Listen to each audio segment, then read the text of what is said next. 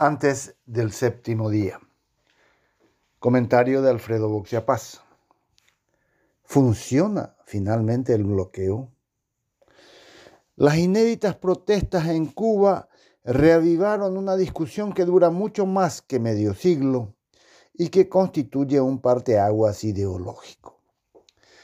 Esas imágenes de la gente en las calles manifestando su descontento con el gobierno significan que la estrategia que Estados Unidos utiliza desde hace 60 años por fin está funcionando? Las sanciones y restricciones económicas, financieras y comerciales que Estados Unidos impone a Cuba son llamadas embargo o bloqueo, según cuál de las partes se refiera a ella. Y su impacto real sobre la economía también es cuantificado de modo distinto por ambos países. Mientras el gobierno cubano atribuye al bloqueo las dificultades que encuentra su población para conseguir alimentos e insumos que mejorarían su calidad de vida, sus críticos sostienen que se trata de un embargo muy poroso. Dicen que Estados Unidos nunca pudo incluir del todo a las partes extraterritoriales del embargo y que Cuba mantiene relaciones comerciales con muchos países del mundo y ha recibido inversiones extranjeras, sobre todo en el sector turístico. La discusión envejeció tanto que se volvió anacrónica. El bloqueo ofrecía una justificación imbatible para explicar las insuficiencias de la revolución y un argumento de gran fuerza moral para resistir al imperialismo. Y enfrente, los sucesivos presidentes de los Estados Unidos, Kennedy, Johnson, Nixon, Ford, Carter, Reagan, Bush, Clinton, Bush hijo, Obama, Trump y Biden, repetían que el problema cubano no era el embargo, sino el empobrecedor régimen comunista. Pero ninguno de ellos lo levantó.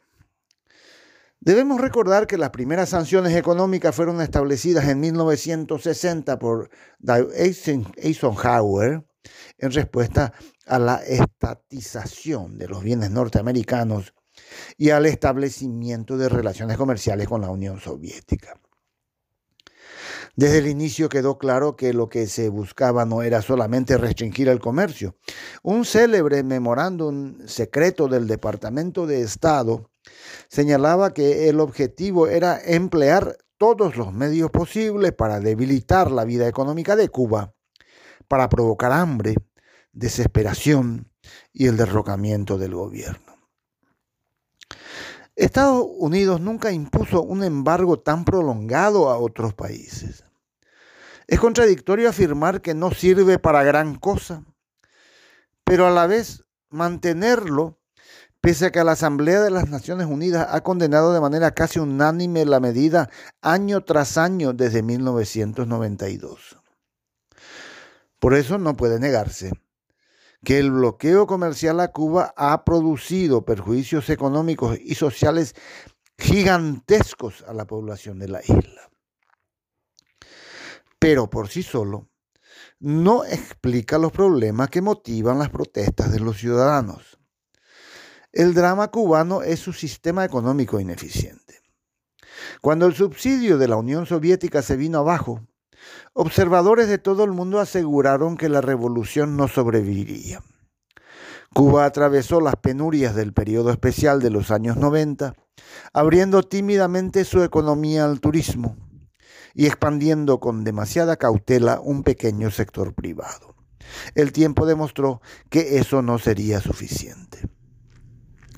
Sus impresionantes avances en educación y salud contrastan con una economía centralizada y planificada que no pudo evitar el desgaste en infraestructura y la falta de respuestas a nuevas demandas ciudadanas que el acceso a la comunicación volvió inevitables.